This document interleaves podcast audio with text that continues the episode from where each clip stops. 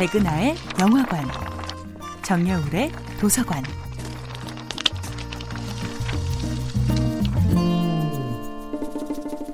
안녕하세요. 여러분과 아름답고 풍요로운 책 이야기를 나누고 있는 작가 정여울입니다. 이번 주에 만나보고 있는 작품은 뒤마피스의 라트라비아타입니다. 마르그리트는 자신이 아르망에게 그토록 정신없이 빠져든 이유를 이렇게 설명합니다. 왜냐고요?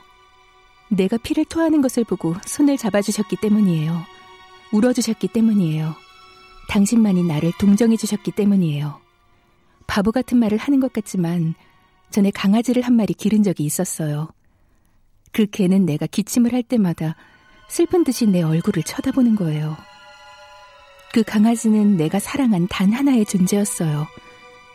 그 개가 죽었을 땐 어머니가 돌아가셨을 때보다 더 슬피 울었어요.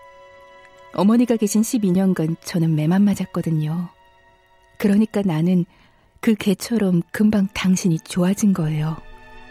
오페라에서 여주인공의 죽음은 아름답고 비장하게 묘사되지만 더욱 아름다운 것은 그녀의 죽음이 아니라 그녀의 삶이었습니다. 살아있는 그녀, 여느 여자들처럼 똑같이 사랑하고 아파하고 기뻐하는 그녀의 어쩔 수 없는 아름다움이야말로 라트라비아타가 해마다 전 세계에서 리메이크되는 이유가 아닐까요?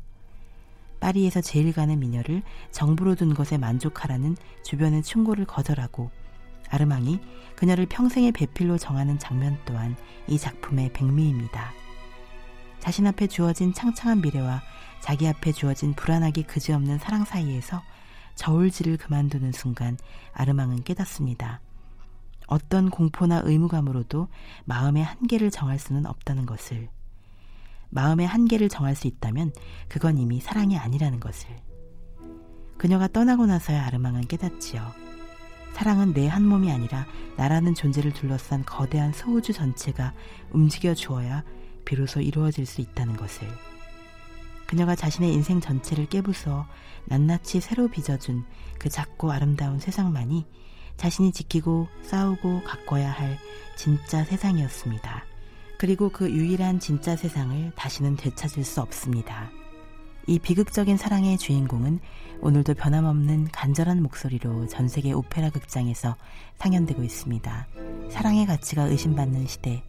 그럼에도 불구하고 아름다운 사랑 이야기를 찾아 헤매는 분들에게 오페라 못지않게 감동적인 뒤마피스의 원작 소설 라트라비아타를 추천하고 싶습니다.